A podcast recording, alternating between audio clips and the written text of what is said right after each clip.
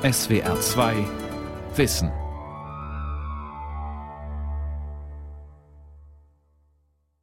Unter dem Titel Der Führer schützt das Recht erscheint am 1. August 1934 in der Deutschen Juristenzeitung die rechtliche Legitimierung eines Massakers. Der Führer schützt das Recht vor dem schlimmsten Missbrauch, wenn er im Augenblick Kraft seines Führertums als oberster Gerichtsherr unmittelbar Recht schafft. Der wahre Führer ist immer auch der Richter. Die Tat des Führers war echte Gerichtsbarkeit. Sie untersteht nicht der Justiz, sondern war selbst höchste Justiz. Einen Monat vorher hatte Adolf Hitler die gesamte Führungsspitze der sogenannten Sturmabteilungen inklusive ihrem Befehlshaber Ernst Röhm ermorden lassen, um seine Machtposition abzusichern. Autor dieser Huldigung des Führerprinzips ist der Staatsrechtsprofessor Karl Schmidt. Er gilt heute als Kronjurist des Dritten Reiches aber auch als einer der faszinierendsten und gleichzeitig umstrittensten politischen Denker des 20. Jahrhunderts. Karl Schmidt Ein umstrittener Denker. Eine Sendung von Michael Reitz. Was kann, muss und darf ein Staat tun, wenn er sich bedroht fühlt? Wie wägt man Meinungsfreiheit, den Schutz der Privatsphäre des Einzelnen gegen das Sicherheitsbedürfnis des Gemeinwesens ab. Wie definiert man einen Staatsfeind? Was ist das überhaupt, das Politische? Fragen, für die sich der 1888 im sauerländischen Plettenberg geborene Jurist und politische Philosoph Karl Schmidt Zeit seines Lebens interessierte. Der ebenso hochbegabte wie ehrgeizige junge Mann studiert in Berlin, München und Straßburg Rechtswissenschaft und macht bereits im Alter von 22 Jahren seinen Doktor. Doch er liest nicht nur juristische Fachbücher, sondern auch Unmengen klassischer Literatur und Texte der politischen Philosophie. 1922 wird er ordentlicher Juraprofessor in Bonn. Im gleichen Jahr erscheint sein Buch Politische Theologie, dessen erster Satz ist bis heute berühmt berüchtigt. Er lautet Souverän ist, wer über den Ausnahmezustand entscheidet. Was ist der Ausnahmezustand? Das ist jedenfalls ein Zustand, in dem das Recht nichts mehr zu sagen hat. Volker Neumann, bis 2012 Professor für öffentliches Recht an der Universität Heidelberg. Autor des Buches Karl Schmidt als Jurist. Souverän ist, wer über diesen rechtlosen Zustand entscheidet. Man könnte es ja übersetzen in den Satz, souverän ist derjenige, der sich durchsetzt. Und das Ganze bezeichnen als eine Theorie der gelungenen Revolution oder des gelungenen Staatsstreichs. Staatsstreich läge Schmidt näher. Karl Schmidt bricht hier mit einer Tradition des demokratischen Machtverständnisses. Denn mit souverän waren seit der Aufklärung des 18. und 19. Jahrhunderts das Volk und seine Interessenvertretung in den Parlamenten gemeint. Karl Schmidt behauptet nun, dass auch Demokratien die Möglichkeit haben müssen, ohne Zustimmung der Volksvertretungen Entscheidungen zu treffen und Maßnahmen einleiten zu dürfen. Für Volker Neumann ist diese Argumentation reichlich paradox. Das Chaos soll beseitigt und Recht und Ordnung wiederhergestellt werden? Der Diktator, der sich durchgesetzt hat, der ist zuständig, um über einen Ausnahmezustand zu entscheiden und dann ist er souverän. Also im Endergebnis doch eine Theorie des gelungenen Staatsstreichs. Hinter Karl Schmidts Konzeption des Ausnahmezustands steckt zuallererst eine tiefe Abneigung gegen den Parlamentarismus. So sieht es Reinhard Mehring, Politikwissenschaftler und Autor einer umfangreichen Biografie Karl Schmidts. Man kann also nicht sagen, dass das Instrument des Ausnahmezustands für sich genommen quasi rechtsradikal sei. Aber zweifellos hat Karl Schmidts Option für den Ausnahmezustand den klaren Akzent des Bekenntnisses zur Gegenrevolution. Wenn in einem Staat das absolute Chaos herrscht, muss jemand da sein, der dieses Durcheinander und den rechtsfreien Zustand wieder in den Griff bekommt. Einige Beispiele zeigen jedoch, dass der Ausnahmezustand unter Umständen ein ebenso gefährliches wie nützliches Instrument sein kann. So, we're going to be signing today and registering national emergency. Der US-amerikanische Präsident Donald Trump erklärt am 15. Februar 2019 den nationalen Notstand. Der Grund dafür ist höchst umstritten. Die angebliche Masseneinwanderung lateinamerikanischer Gangsterbanden und Drogenhändler an der Grenze zwischen Mexiko und den USA. Der Ausnahmezustand soll dem Souverän Donald Trump die Möglichkeit geben, ohne Zustimmung des Repräsentantenhauses eine Mauer an der US-Südgrenze zu errichten. Mit dem heutigen Prozessauftakt will die Staatsanwaltschaft beweisen, dass die Angeklagten die Regierung in besagter Nacht stürzen und Präsident Erdogan töten wollten. Im Sommer 2016 kam es in der Türkei zu einem Putschversuch gegen Präsident Erdogan. Bis heute ist nicht geklärt, ob es sich tatsächlich um einen Staatsstreich handelte, der die Ausrufung des Ausnahmezustands rechtfertigte. Erdogan nutzte dieses Ereignis dennoch, um Presse- und Versammlungsfreiheit einzuschränken und seine Macht auszubauen. Nach terroristischen Anschlägen in Belgien und Frankreich wurden beide Staaten mittels des Ausnahmezustands oder ähnlicher Verfahren regiert. Im Begriff des Politischen sagt Karl Schmidt. Die Leistung eines normalen Staates besteht aber vor allem darin, innerhalb des Staates und seines Territoriums eine vollständige Befriedung herbeizuführen, Ruhe, Sicherheit und Ordnung herzustellen und dadurch die normale Situation zu schaffen, welche die Voraussetzung dafür ist, dass Rechtsnormen überhaupt gelten können. Karl Schmidts Denken ist zwar ursprünglich rechtsstaatlich und demokratisch geprägt. Öffentliche Diskurse und intensive Kommunikation zu staatlichen Problemstellungen lehnt er allerdings kategorisch ab und spricht mit Verachtung von der kompromissbereiten diskutierenden Klasse. In seinem Buch Die geistesgeschichtliche Lage des heutigen Parlamentarismus heißt es 1923 Der Glaube an den Parlamentarismus, an ein Government by Discussion, gehört in die Gedankenwelt des Liberalismus. Er gehört nicht zur Demokratie. Beides, Liberalismus und Demokratie, muss voneinander getrennt werden, damit das heterogen zusammengesetzte Gebilde erkannt wird, das die moderne Massendemokratie ausmacht. Vernünftiges Regieren und Diskutieren sind wie Feuer und Wasser, so Karl Schmidt. Um seine Gedankengänge zu verstehen, muss man berücksichtigen, unter welchen Bedingungen sie entstanden sind. Die Weimarer Republik war ein Staatsgebilde, das über weite Strecken mehr schlecht als recht funktionierte. Radikale Gruppen stellten ein großes Problem dar. Zeitweise waren im Parlament mehr als 30 Parteien vertreten, was eine funktionierende Regierungsarbeit schwierig machte. Zwischen März 1920 und November 1923 gaben sich insgesamt sieben Reichskanzler die Klinke in die Hand. Hinzu kamen die Bestimmungen des Versailler Vertrages, der dem Deutschen Reich enorme Entschädigungszahlungen an die Sieger des Ersten Weltkrieges aufbrummte. In diesem Gemenge sieht Karl Schmidt die Notwendigkeit, überhaupt erst einmal zu definieren, was das Politische ausmacht und wie sich ein Staat am Leben erhalten kann. Was Karl Schmidt für die unterschiedlichsten politischen Lager bis heute attraktiv macht, ist eine Definition, die in die Ideengeschichte einging. Karl Schmidt schreibt in seiner 1927 veröffentlichten Arbeit Der Begriff des Politischen Die spezifische Unterscheidung, auf welche sich die politischen Handlungen und Motive zurückführen lassen, ist die Unterscheidung von Freund und Feind. Politisches Denken und politischer Instinkt bewähren sich theoretisch und praktisch an der Fähigkeit, Freund und Feind zu unterscheiden. Die Höhepunkte der großen Politik sind zugleich die Augenblicke, in denen der Feind in konkreter Deutlichkeit als Feind erkannt wird. Die Freund-Feind-Theorie. Damit hatte Karl Schmidt die hauptsächliche Funktion und das Überlebensrezept des modernen Staates formuliert. Denn nur wenn er bereit und willens ist, sich zu wehren, kann er existieren.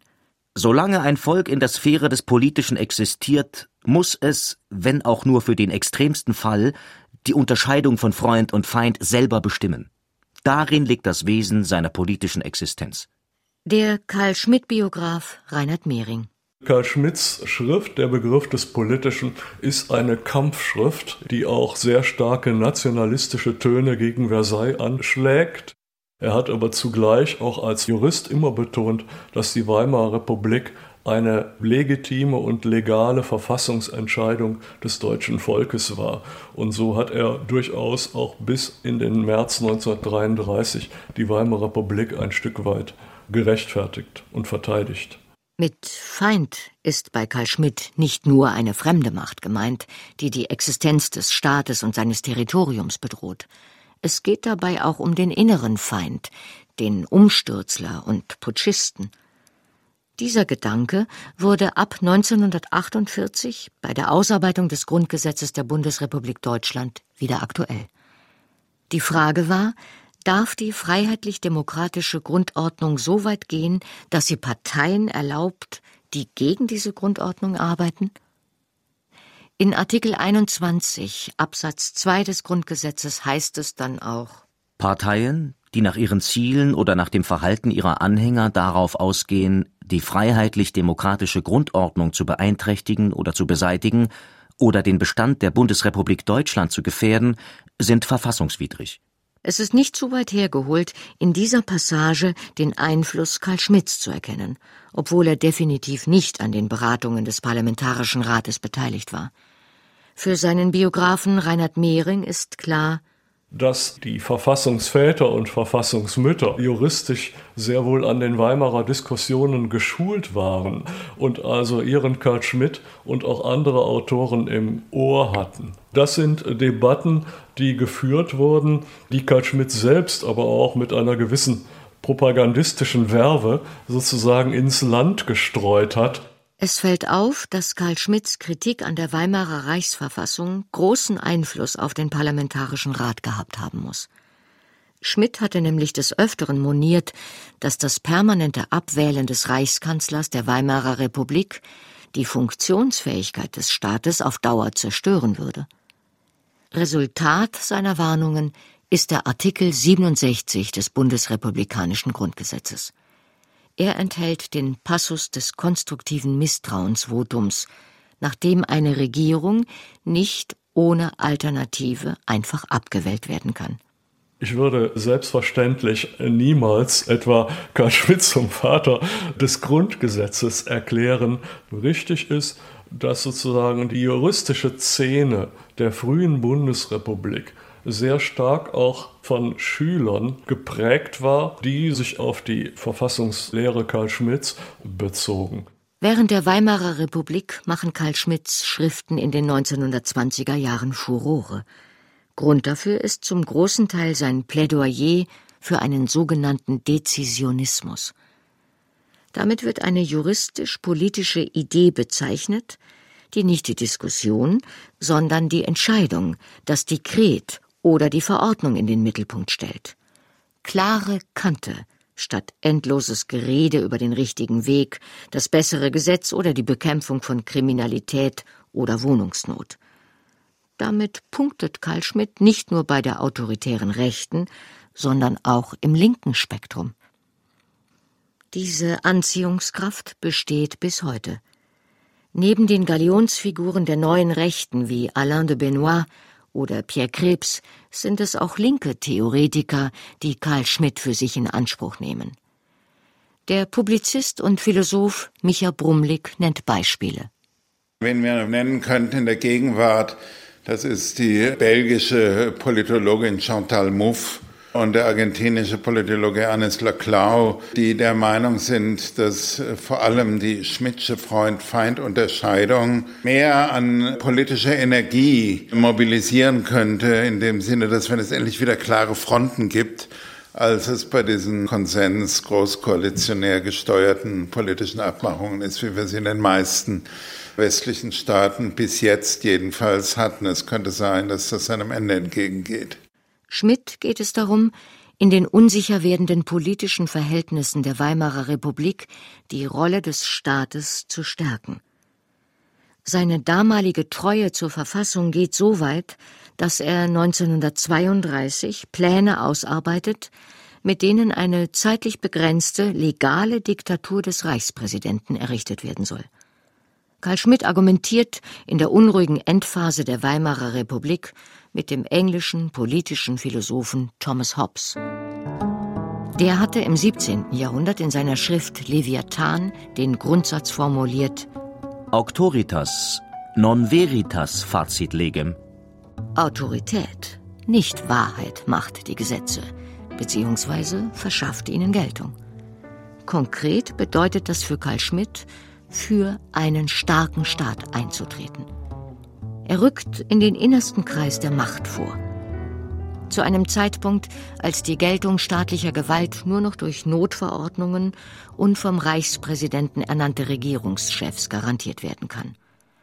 Adolf Hitler wird der Letzte in dieser Reihe sein. Diese Zeit zeichnet sich auch dadurch aus, dass der Staat immer hilfloser gegen demokratiefeindliche Kräfte wird. Unterstrichen wird das durch einen antiparlamentarischen Sound, der die Volksvertreter als Schwätzer bezeichnet, woran auch Karl Schmidt nicht unbeteiligt ist. In seinem Buch zur geistesgeschichtlichen Lage des heutigen Parlamentarismus aus dem Jahr 1923 hört sich das so an. Die Lage des Parlamentarismus ist heute so kritisch, weil die Entwicklung der modernen Massendemokratie die argumentierende öffentliche Diskussion zu einer leeren Formalität gemacht hat. Manche Normen des heutigen Parlamentsrechts wirken infolgedessen wie eine überflüssige Dekoration, unnütz und sogar peinlich. Als hätte jemand die Heizkörper einer modernen Zentralheizung mit roten Flammen angemalt, um die Illusion eines lodernden Feuers hervorzurufen. Tatsächlich loderndes Feuer kommt dann mit der Ernennung Adolf Hitlers zum Reichskanzler am 30. Januar 1933. Auf vollkommen legale Weise an die Macht gekommen, zeichnet sich bald ab, was die Nationalsozialisten anstreben eine diktatorische Alleinherrschaft. Karl Schmidt vollzieht nun eine Drehung um 180 Grad. Er hatte bis zum Schluss auf der juristischen Ebene die Weimarer Republik verteidigt und sogar ein Verbot der NSDAP betrieben. Doch nun tritt er nicht nur in Hitlers Partei ein, sondern arbeitet sogar unter anderem mit Hermann Göring zusammen. Wie kommt es zu dieser Kehrtwendung? Das Stichwort, was Karl Schmidt gebraucht hat, heißt legale Revolution. Karl Schmidt hat den Nationalsozialismus als eine legale Revolution betrachtet, obwohl ihm die Vorbehalte und Einschränkungen bekannt waren. Karl Schmidt gefällt an den Nationalsozialisten, dass sie das erklärte Ziel haben, die parlamentarische Demokratie abzuschaffen. Darüber hinaus sieht er in einer Anbiederung an die Nazis die Möglichkeit eines Karrieresprungs. Ein anderer wichtiger Grund ist der Antisemitismus der neuen Machthaber, denn Karl Schmidt ist ein geradezu krankhafter Judenhasser, wie Raphael Groß, Präsident des Deutschen Historischen Museums in Berlin, erläutert. Unter dem Titel Karl Schmidt und die Juden hat er ein Buch über Schmidts Antisemitismus veröffentlicht. Das ist ein langer, langer Irrtum der Karl-Schmidt-Forschung gewesen, dass sie sozusagen wie das Gefühl hatte, ah, obwohl er ja eigentlich kein Antisemit war, hat es sich dem dann angeschlossen. Ich glaube vielmehr umgekehrt. Das war mit ein Grund, warum er sehr schnell dann mitmischen konnte. Dass sozusagen sowohl vorher wie nachher in Bezug auf die Nähe zur Macht und seine Möglichkeiten, die sich damit ergaben, auch Opportunismus eine Rolle gespielt haben, mag gut sein. Es schließt sich ja nicht aus. Seit dem 24. März 1933 regiert Hitler durch das sogenannte Ermächtigungsgesetz mit diktatorischen Vollmachten. Viele Oppositionelle sitzen in Konzentrationslagern oder Gefängnissen. Die Gewerkschaften sind zerschlagen. Karl Schmidt steht hinter dieser Diktatur, wie Reinhard Mehring erläutert. Wichtig ist ihr, dass er der Auffassung war, diese Revolution, sie hatte nicht nur die Legalität der Machtergreifung, die Kanzlerschaft Hitler zur Grundlage, sondern auch die mehr oder weniger demokratische Legitimitätsentscheidung, die mit dem Ermächtigungsgesetz gegeben war. Karl Schmidt glaubte sich als politischer Beamter auf den Boden der Revolution zu stellen. Er hat das sehr extensiv getan und er hat diese Revolution auch aus ganzem Herzen als Nationalist, als Antisemit, als Antiliberaler bejaht. In einem Radiogespräch aus dem Jahr 1972 antwortet Karl Schmidt auf die Frage, warum er Hitler und seinem Gesindel gefolgt sei, folgendermaßen. Diese Frage ist nicht so schnell zu beantworten. Und die steckt hinter der Frage der Legalität der Machtergreifung. Und das hängt alles mit diesem unheimlichen Problem des politischen Mehrwertes, der rein formal legalen Macht und des Machtbesitzes zusammen. Denn das ist der Funktionsmodus, ob Sie das Bürokratie nennen, was ich hätte tun müssen als Jurist, habe ich auf meine Weise getan. Nach dem Ermächtigungsgesetz, aber nicht vorher. Gesetz ist Gesetz und das Gewissen spielt keine Rolle. Karl Schmidt wird zu einer wichtigen Figur im NS-Rechtswesen. Ab dem Wintersemester 1933 ist er als Juraprofessor an der Universität Berlin maßgeblich an der Vertreibung jüdischer Juristen aus dem akademischen Betrieb beteiligt. Darüber hinaus wird er preußischer Staatsrat, Herausgeber der gleichgeschalteten Deutschen Juristenzeitung und Mitglied im Führerrat der Akademie für Deutsches Recht, um nur einige seiner Funktionen im NS-Staat zu nennen. Er ist kein Mitläufer, sondern ein aktiver Posten der menschenverachtenden Nazi-Ideologie. Besonders deutlich wird das, als er 1936 eine Tagung mit dem Titel Das Judentum in der deutschen Rechtswissenschaft organisiert. In einem seiner Vorträge sagt er mit einem nur gefühlsmäßigen Antisemitismus ist es nicht getan. Es bedarf einer erkenntnismäßig begründeten Sicherheit. Wir müssen den deutschen Geist von allen Fälschungen befreien. In dieser Zeit entsteht bei Karl Schmidt eine Theorie, die heute eine große Rolle in den Theorien der Rechtspopulisten spielt und die man als Ethnopluralismus bezeichnet. Der Publizist Micha Brumlik beschreibt, was damit gemeint ist. Karl Schmidt hat dann später ein Buch über das Völkerrecht äh, geschrieben, der Nomos der Erde. Und er hat in diesem Zusammenhang nie darauf verzichtet, etymologisch den Begriff Nomos, griechisch Gesetz, herzuleiten von dem Begriff Nemein. Und das heißt dann so viel wie einschränken. Und in der Tat, das ist die Theorie der modernen neuen Rechten, der sogenannte Ethnopluralismus, dessen Vertreter von sich selbst behaupten, dass sie keine Rassisten sind alle Völker sind gleichwertig, allerdings mögen sie unter sich bleiben und das Unheil, wie diese Leute glauben, kommt dann von der Vermischung.